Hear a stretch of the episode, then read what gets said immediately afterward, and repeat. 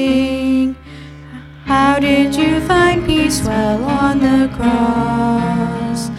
Though I may never understand, I'll trust with all my heart. And from the course that you have planned, I never want to part. In searching for your way and wisdom, teach me if you would. That for all times in every place, my God is good.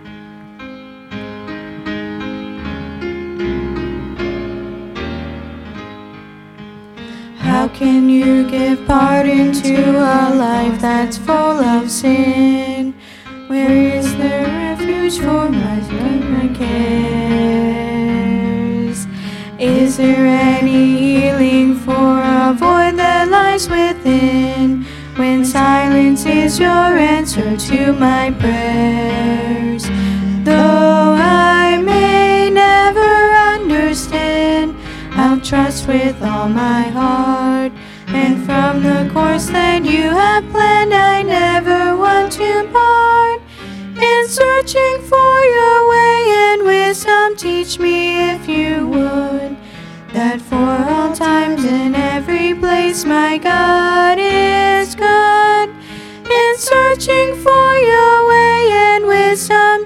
me if you would that for all time in every place my God is good.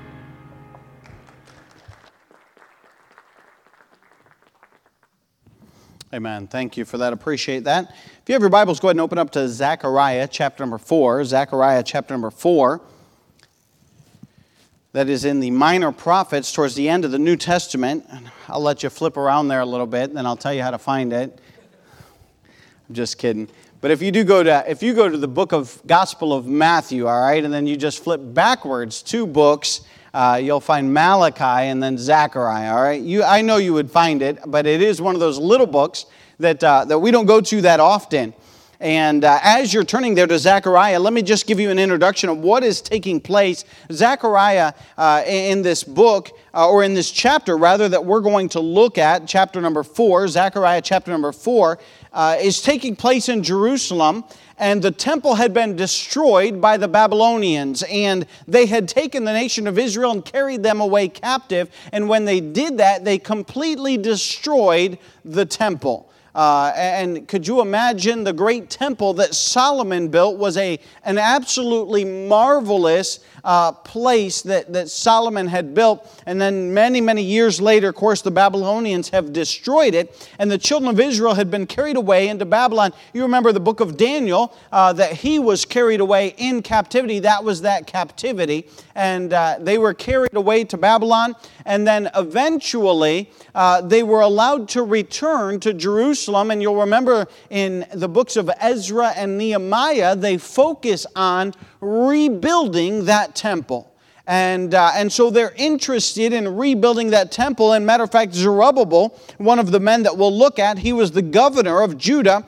Uh, he was there and he was rebuilding the foundation of the temple. And it was a very discouraging work because the, uh, the government was antagonizing them. Uh, they were still under the control of the Babylonians and Persians, and they did not want them to uh, fully rebuild, but they did allow them to go back and they did allow them to rebuild. And, uh, and just for a moment, so that you can kind of understand what that was like for them. Uh, we get complimented on our building all the time. I, we just had a fellow in here uh, looking at something, and he said, You have a very nice building. And I said, Well, praise the Lord, thank you. Our people take care of it. Then you people have taken care of the building, and it is, it is a nice looking facility. It really is, especially for the years that it's been here.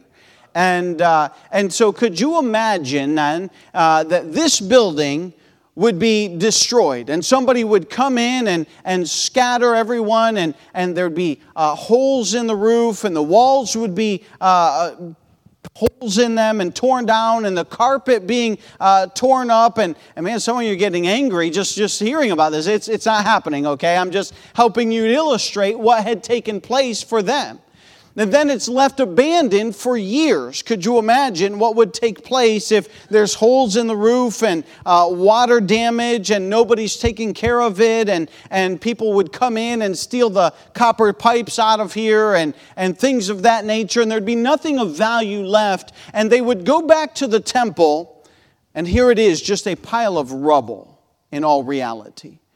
And so they'd begin the work of, of clearing out everything that was trashed and everything that had been left there. And, and, uh, and they bring everything out of the temple. And they have to start all the way back down at the foundation. The walls had been destroyed. And so they start rebuilding the foundation. And it was not an easy task, but on top of that, I could just imagine that the government officials are telling you, no, you can't do this. And, and uh, one government, you got a, a, signed declaration from one government official saying, no, we can do this. And other ones are coming by and they're saying, no, you're not allowed to do this. And you're being harassed and you're trying to rebuild the temple. And that was the state uh, that they were in. And they had already laid the foundation and they were in the process of rebuilding that temple. We tune in here in, in Zechariah chapter number 4 and verse number 1.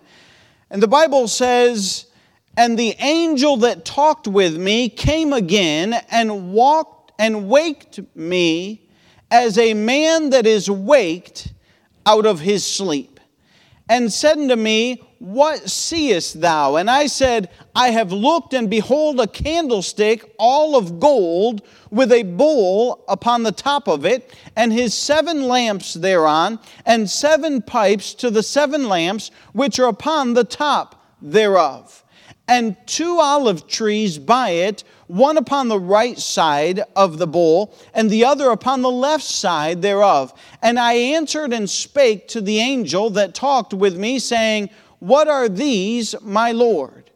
Then the angel that talked with me answered and said unto me, Knowest thou not what these be? And he said, No. And I said, No, my Lord. And he answered and spake unto me, saying, this is the word of the Lord unto Zerubbabel, saying, Not by might nor by power, but by my spirit, saith the Lord of hosts. Who art thou, O great mountain, before Zerubbabel? Thou shalt become a plain, and he shall bring forth the headstone thereof with shouting, crying, Grace, grace unto it. Moreover, the word of the Lord came unto me, saying, The hands of Zerubbabel have laid the foundation of this house, his hands shall also finish it, and thou shalt know that the Lord of hosts hath sent me unto you. For who hath despised the day of small things? For they shall rejoice and shall see the plummet in the hand of Zerubbabel with those seven, they are the eyes of the Lord which run to and fro through the whole earth. And let's stop and let's pray before we get into our passage this morning. Father, we thank you for your goodness to us. And God, we thank you for your word that we can look at, we can study, God, we can read from. Thank you for the liberty that we have to gather in your house, Father, on a, a Sunday morning without fear, without concern, God, that we can openly meet and openly praise your name and openly read your word. God, I, I thank you for that privilege. I thank you for the health that each and every person has that they could be here this morning. And God, I pray for the next few moments that you would help us to focus on your word. And God, I pray that you'd use me. I pray, Father, that you'd speak through me. And God, I pray that you would touch each and every heart as we look at this passage. And God, may we see what you have for us. And we'll thank you for it. In Jesus' precious name we pray. Amen as we look at this passage, uh, it is exactly as I've described. They have already destroyed the temple, and, and as you notice in verse number 9, that Zerubbabel has already laid the foundations, but you're saying, man, those first few verses, uh, it was a vision that Zerubbabel saw. Yes, it was, and, and I don't want us to get lost in the vision of what has taken place, but I do want us to see a few things out of this text this morning. And the first thing that I want you to notice in chapter number 4, and verse number one is that the Bible says, And the angel that talked with me came again and waked me as a man that is wakened out of his sleep. I'll be honest with you, I read this passage, uh, I don't know if it was last week, the week before, but I read this passage and, and verse number 10 really stood out to me that talks about uh, that who, who hath despised the day of small things, for they shall rejoice and shall see the plummet in the hand of Zerubbabel. And I started looking at that and I thought, well, what does that mean? And I had in my mind one thing, but as I started to study it, I actually found that it was something totally different. And, and, uh, and to be honest with you, I'll have to look at it a little bit more. But as I was studying the context of the entire passage, there were a few things that jumped out of the page at me. And there were a few things that stood out that, that are interesting. And the one, the first thing that I noticed as we read this is verse number one that the Bible says there, and the angel that talked with me came again and waked me as a man that is wakened out of his sleep. And I read that and I thought, isn't that interesting? Right after our revival service, you know what revival means? Uh, the word revive is to, uh, to breathe in new life. And so the idea there would be that, hey, we would be awakened as Christians to live a life that is glorifying and pleasing to God, that we would be revived in our spirit. And as I read that and I thought about this verse, and you look at there, the Bible says, And the angel that talked with me came again. In other words, that this that Zerubbabel, and let me just interrupt here for a minute myself, that Zerubbabel uh, was not a prophet of God. Uh, Zerubbabel was a common man, from all that I could gather that we understand. Now, he is in the lineage of Jesus Christ, but we find that he was actually the governor of Judah, the, the, the, uh, the Persians had appointed him as governor of Judah. And so we find that he's here and he is part of the rebuilding process. He's a, a layman, if I could say that, in the tabernacle. He's not a priest, and, and he takes and he is helping lay the foundation. But it seems as though, as we read this, that him and this angel had been talking prior. And as they were talking, for whatever reason, Zerubbabel fell asleep. I mean, that's what it seems to me. It says, And the angel that talked with me came again. So perhaps the angel left, perhaps they were in middle of dialogue, perhaps uh, the, as the angel dialogued and talked to Zerubbabel, that uh, perhaps Zerubbabel had fallen asleep. That would not be unforeseen. Many times as we, uh, as we strive to do something for the Lord, many times we are tired and many times we are wore out and many times uh, in our spiritual life, maybe we're not physically sleeping, but we go into a dormant period of our life when things that are spiritual are not as important as they ought to be. And we need wakened as he was, as the angel came and waked me as a man that is wakened out of his sleep. And there is a call in verse number one to wake up.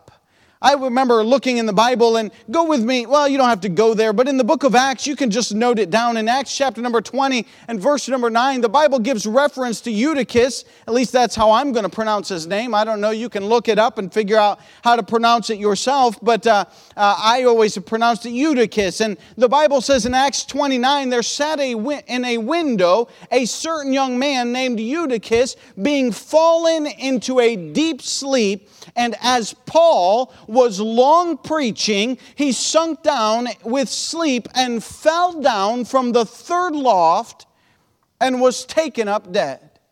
Now, I don't know if you've ever fallen asleep in church.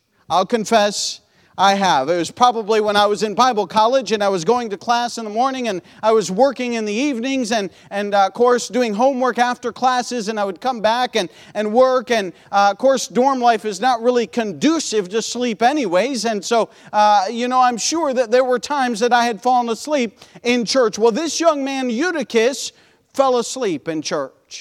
But it was a little worse for him because as he was sitting there, uh, you know, we have pews and we don't really have windows per se, but I could imagine them being in a, uh, in a, a third story loft where they would meet.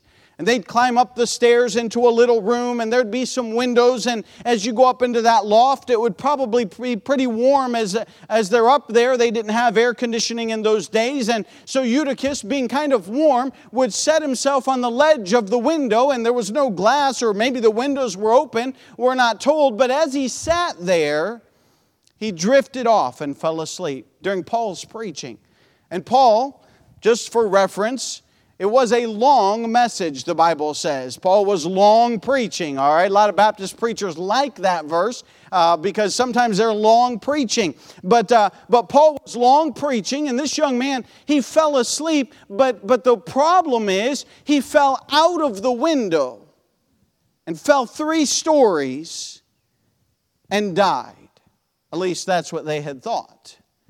And I don't know, I, am not going to get into whether he was dead or not. It really does not matter. They went down and Paul uh, woke him up or revived him, I don't know which. And, and we find that, that he was brought back to life or uh, at least was given a second shot at life. But what I want to take away from this is the idea that while the preaching was going on and in the midst of a spiritual uh, uh work that was taking place, this young man fell asleep. And listen, right in the middle of a spiritual work that could be going on, it's very potential that any of us could fall asleep on God.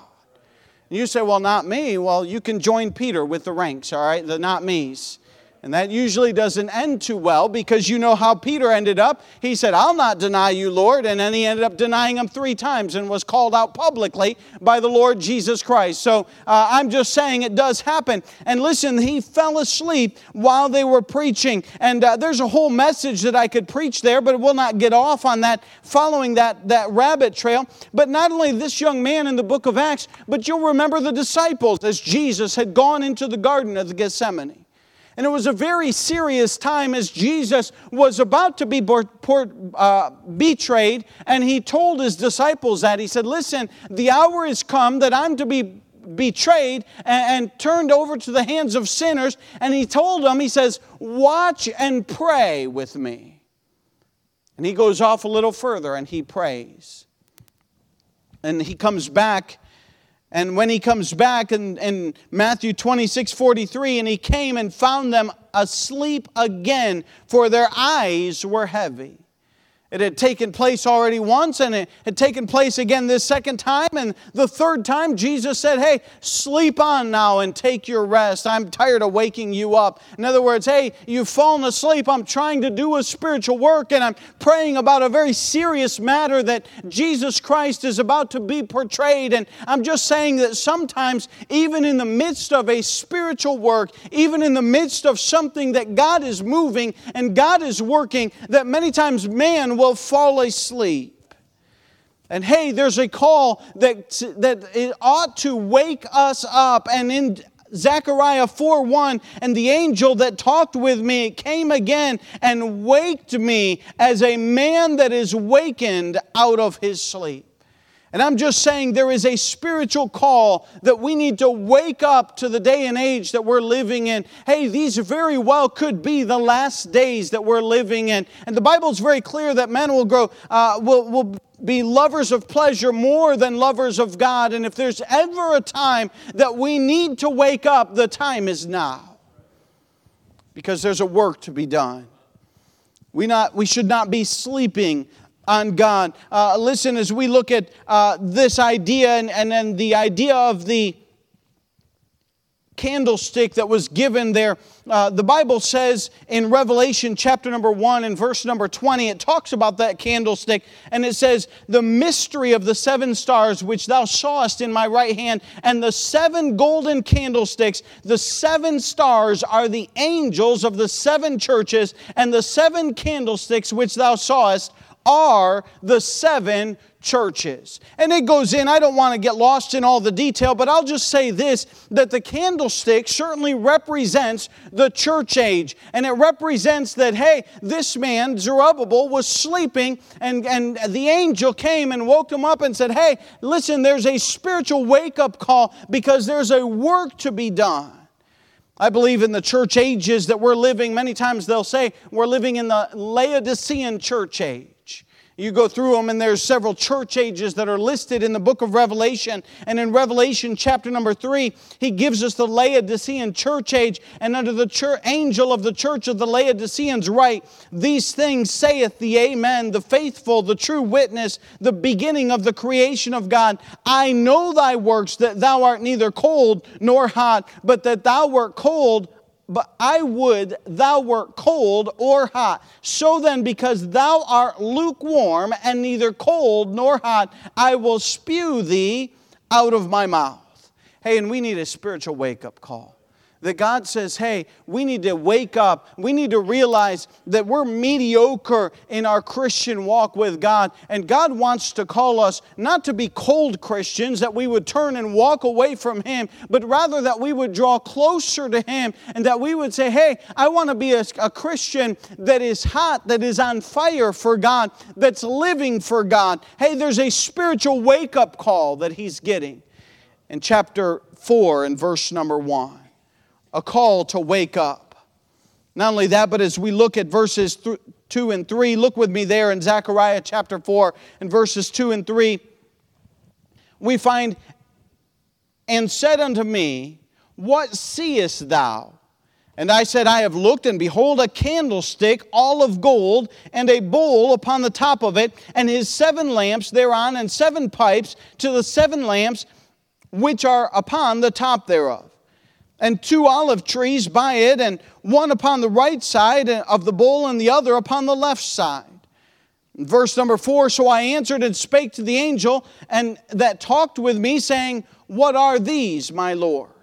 He didn't know what he was looking at, but it was a candlestick. And as I've already said in Revelation, it says, hey, that the candlestick represents those churches and those church ages, rather, as we look at the seven of them. And we're in the Laodicean church age, that thou art cold or hot, uh, but because thou art lukewarm, he said in the book of Revelations, uh, that, hey, he would spew us out of his mouth. In other words, we need to be on fire for God. But as we look at the candlestick, what is the job of a candlestick. Provides light. You take a candle and, and you put fire to it, and, and when the lights go out, my lights went out this morning, and I had to get ready in the dark, and I had to get ready without electricity and, uh, uh, and, and that's always, that's not usually fun, all right? And, and so uh, you would take a candle and you would light it up. Praise the Lord, the sun was out, so it wasn't dark, uh, but, uh, but still not having electricity. And so uh, you'd take a candle and you would light that thing and it would provide light. There's a reason that God uses the symbolism of the church as a candlestick because the church is to provide light to the world. Matter of fact, go with me to Matthew uh, chapter number 5. Matthew chapter 5, save your spot in Zechariah, as we'll be back there. That'll save you from trying to find it again, all right? Zechariah chapter, or Matthew chapter number 5, just over a few pages, really. Matthew chapter 5 and verse number 13. And Jesus is giving the Sermon on the Mount, and he says, Ye are the salt of the earth. But if the salt have lost his savor, wherewith shall it be salted? It is thenceforth good for nothing but to be cast out and to be trodden under foot of men. And Jesus is giving an illustration here that, hey, that the salt, uh, that as Christians, we are the salt of the earth. And he says, if the salt have lost his savor. Now, I have never had salt that lost its savor before. And so I got to wondering about that. I said, what does that mean, the salt that lost its savor? So I, I just looked it up real quickly and, and found that in Bible times, uh, much of our salt is processed and, and added things so that it does not lose its flavor and things of that nature. But during Bible times, they would just have salt that, that was mined, and, uh, and as it would set out, uh, the humidity would get to it, and eventually uh, it would still look white and it would still look like salt, but you'd put it on, and it was not quite quite as salty as it ought to be. It would lose that salt flavor through the humidity that would affect it. And, uh, and after that, what is salt good for if you can't taste it? Well, the Bible says nothing. Matter of fact, to cast out in the street and to be trodden underfoot. And what he's saying really to the Christian is listen, that we are the salt of the earth. We are the ones that ought to be bringing the light to the world. And, and listen, if we've lost our saltiness, if we become cold or if we become lukewarm and we're no longer useful, that listen, uh, that, that it's good for nothing, the Bible says. And he goes on in the next illustration in verse number 14 Ye are the light of the world, a city that is set on an hill cannot be hid. Neither do men light a candle and put it under a bushel, but on a candlestick, and it giveth light unto all that are in the house. Verse 16, let your light so shine before men that they may see your good works and glorify your Father which is in heaven. In verse number one in Zechariah, we have a call to wake up. In verses two and three, we have a call to witness because he saw that candlestick and it was to provide light to the world. It was to be the witness to the world. And hey, we've got a call that we are to be the witness to the world. I've never seen a light lit and then put under a bushel to hide it. Eh, what's the purpose of lighting it if, you, if you're going to hide it? But the purpose of lighting it is so that it can shine to everything that exists. And we find that there's a call that we are to shine uh, to the world. And listen, they see our good works, the Bible says here in verse number 16, and, and glorify our Father which is in heaven. Hey, when people look at you and they say, uh, man, you're, you're a really patient fella, you know what a good response is? Praise the Lord. He changed me. I'm not patient by nature.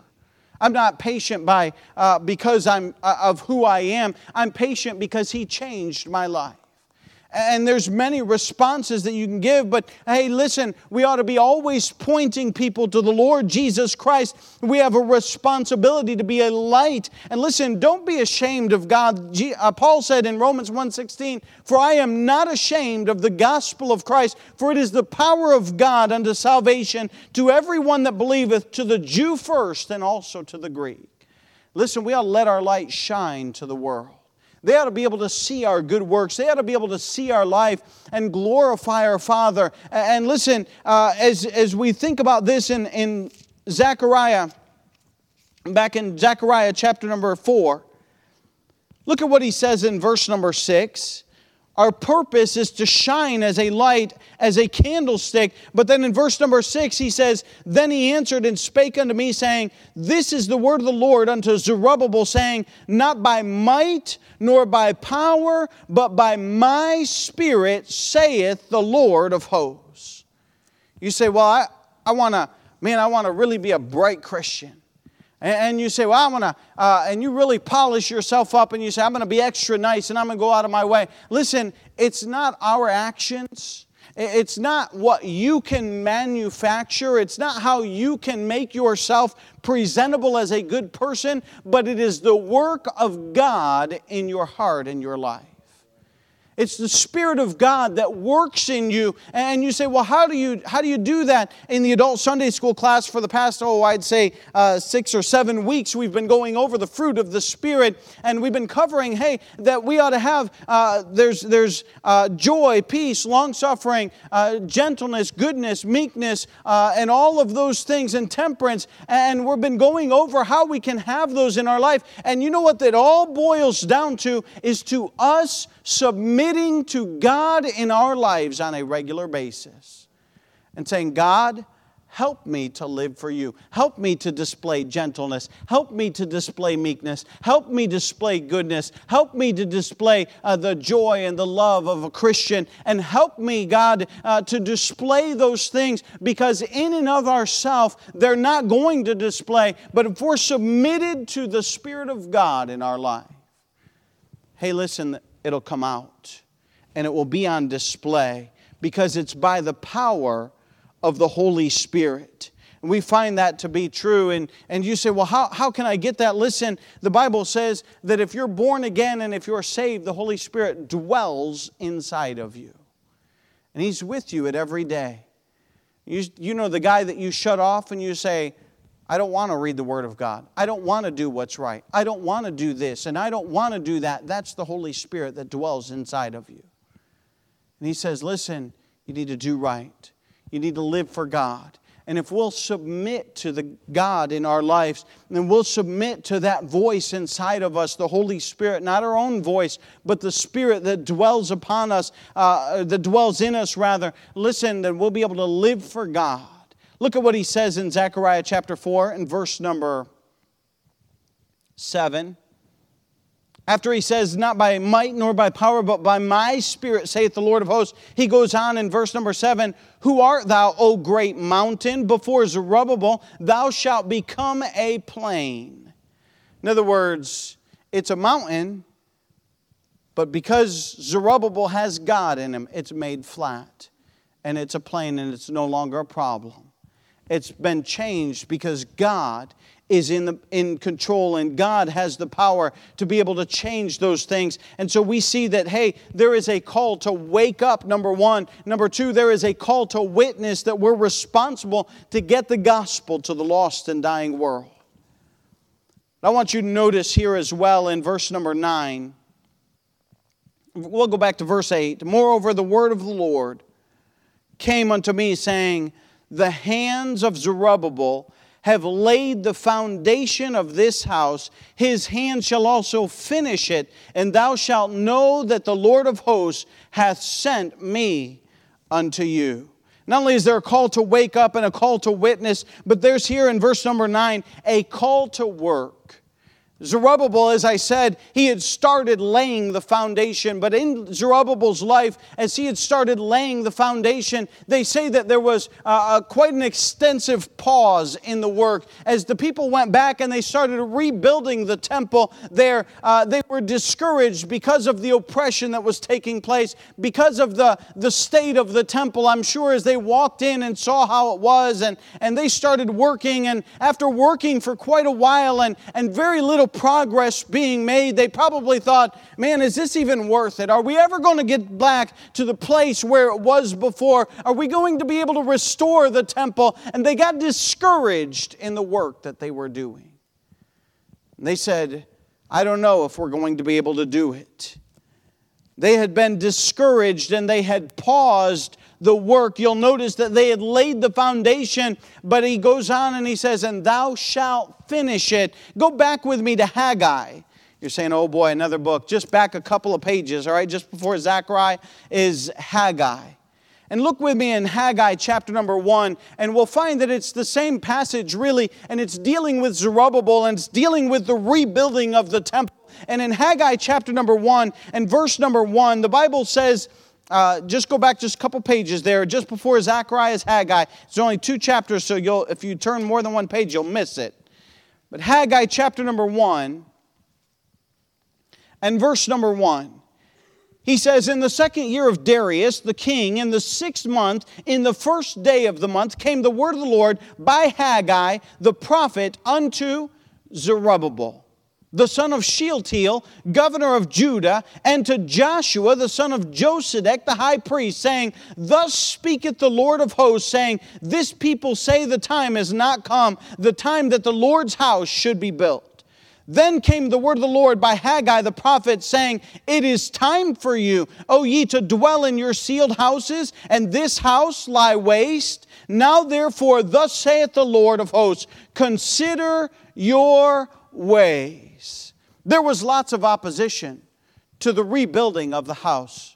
There was lots of opposition to rebuilding the temple. There were uh, the, the governors that did not want to, not the governors, but the, uh, the, the government leaders that would try and shut them down. And there was mocking, and, and there was even themselves as they would go in and they would look at the state of things and they would be discouraged and say, Man, I don't know if we can ever get back to where we were. But the word of the Lord came several times. It came by an angel, it came by Haggai the prophet, and he came to Zerubbabel and he said, Listen, is now the time for you to dwell in your sealed houses reading the background of what had taken place as they had gone in and started rebuilding the temple and they got discouraged by the work that was taking place and, and they decided you know what? Let's make our living quarters a little better and, and make our housing a little better and after all we've got to we've got to work back on those things. And and so they made their houses better but then haggai brings them to the place and says listen it's wonderful that your houses are all sealed. It's wonderful that your homes are all taken care of. But listen the house of lies in waste.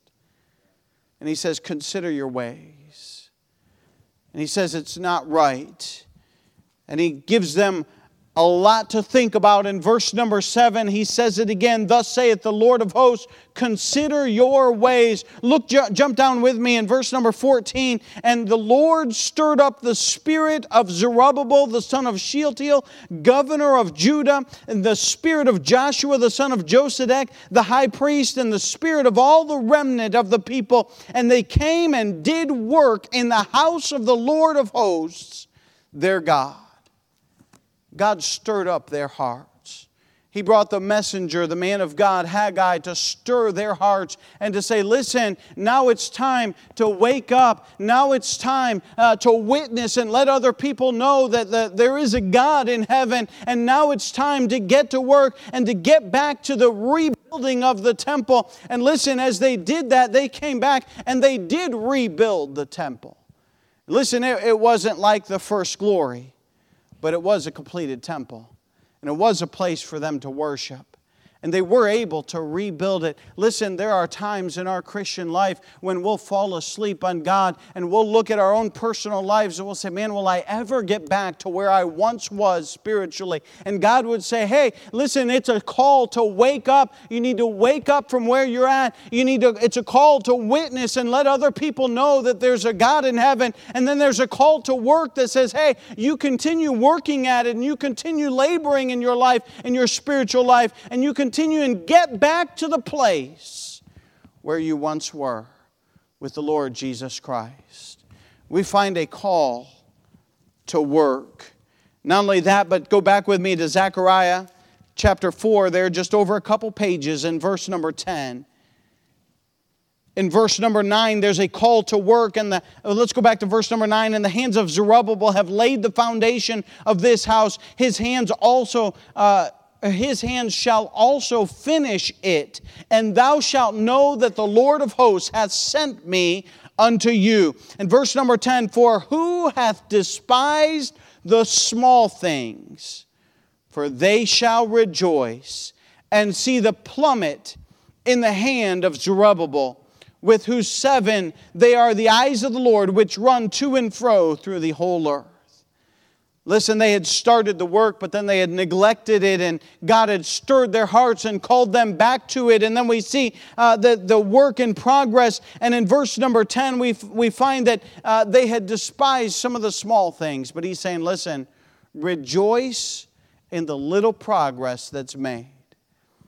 Oftentimes in America, and not, not just America, but in life in general, big things are applauded, and we look for big things. I mean, after all, uh, big stadiums, when they're full of people, are exciting and they draw a lot of people.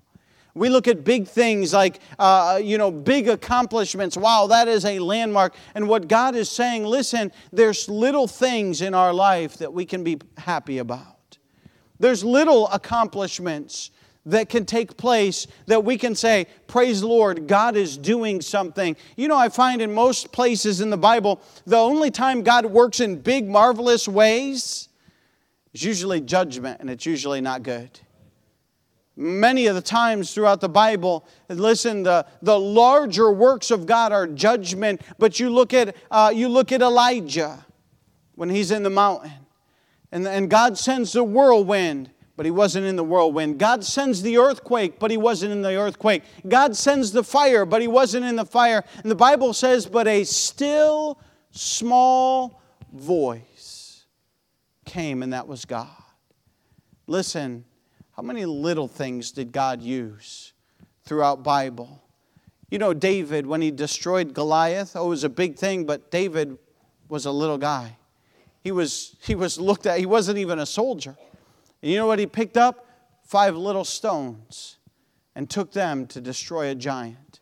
How about the time when uh, God used a widow woman to take care of Elijah? How about the time when God took the little things, the, the few small fish and the loaves of bread to feed 5,000 people? And you say, time and time again, it is little things that God gathers up and He does something great. And it's not always miraculous and it's not always uh, some great show, but many times it's the little things in life that God takes here in, in Zechariah 4:10, for who hath despised the day of small things, for they shall rejoice and shall see the plummet in the hand of Zerubbabel. What is plummet? What is a plummet in the hand of Zerubbabel? Well, I'm familiar with a plumb line. A plumb line is simply a string, and on the bottom of it is a weight. Many times it'd be a lead weight or a rock that's tied to it. And if you take that plumb line and you put it up level, or you pin it up rather, and you wait for it to stop swinging, it will be 100% straight. And the construction, they would use that to make sure as they're laying their lines of brick and laying their lines of stone that they would be 100% straight because you don't want it uh, being crooked in any way. So they would use that uh, to make sure that their walls were built straight. And, and a plummet can be many things. It can be a straight edge, it can be something that would just mark and make things that are absolutely straight. But what I'm saying is this as they saw the, the work that was going on, in, in Zerubbabel's hand, it was not a large work. It wasn't that Zerubbabel had gone in and, and, and completely raised a wall all by himself, but it was the little things that Zerubbabel was doing that the people were encouraged and said, hey, look, he's working and he's do something. We need to jump in and do something. Listen, there's many little things that we can be glad that God's working. It's not always great big things. We say, well, we look forward to those high days. Well, we do, yes.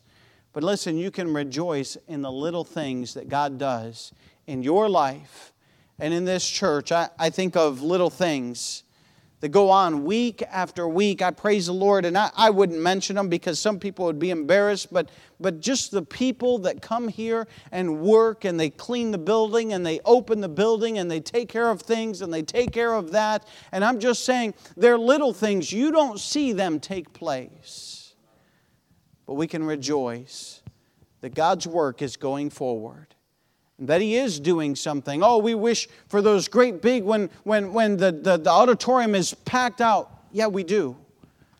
But can I say to you this morning, just because the auditorium is not packed out does not mean God is not working. There's plenty that God is doing. And it's small things that we need to take appreciation of the fact that God is moving and God is working in this place. There's a call to wake up, there's a call to witness, and there's a call to work. And all three of those calls are visible in that chapter as he calls Zerubbabel back to the labor and all of those that are involved back to the labor in rebuilding the temple that had been destroyed. And I'm telling you this morning listen, in your life, maybe, maybe you're struggling. Maybe you have gotten away from the Lord. Maybe it's a call to wake up. Maybe you're not witnessing like you once were. Maybe it's a call to witness. Maybe you're not working like you once were. Maybe it's a call back to work. And say, you know what? God wants to use you.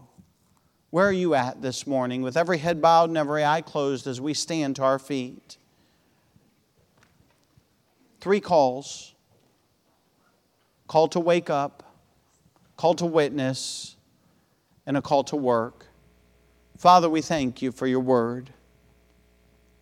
Thank you for Zerubbabel a man that was willing to do something. God, he got out the plummet and he went back to work. God, I pray that you'd help us as we labor and as we work. God, it's not always big things and it's not always grand things, but it's the little things that we do, Father, for you. Help us to keep our hand to the plow. Help us to keep the plummet in hand and continue working. God, though the task may seem insurmountable, though it may seem impossible, help us to know, God, that you're working in the little things that are done. And Father, we'll thank you for that. In Jesus' precious name we pray. Amen. As the piano begins to play, as God's spoken to your heart, the altar is open.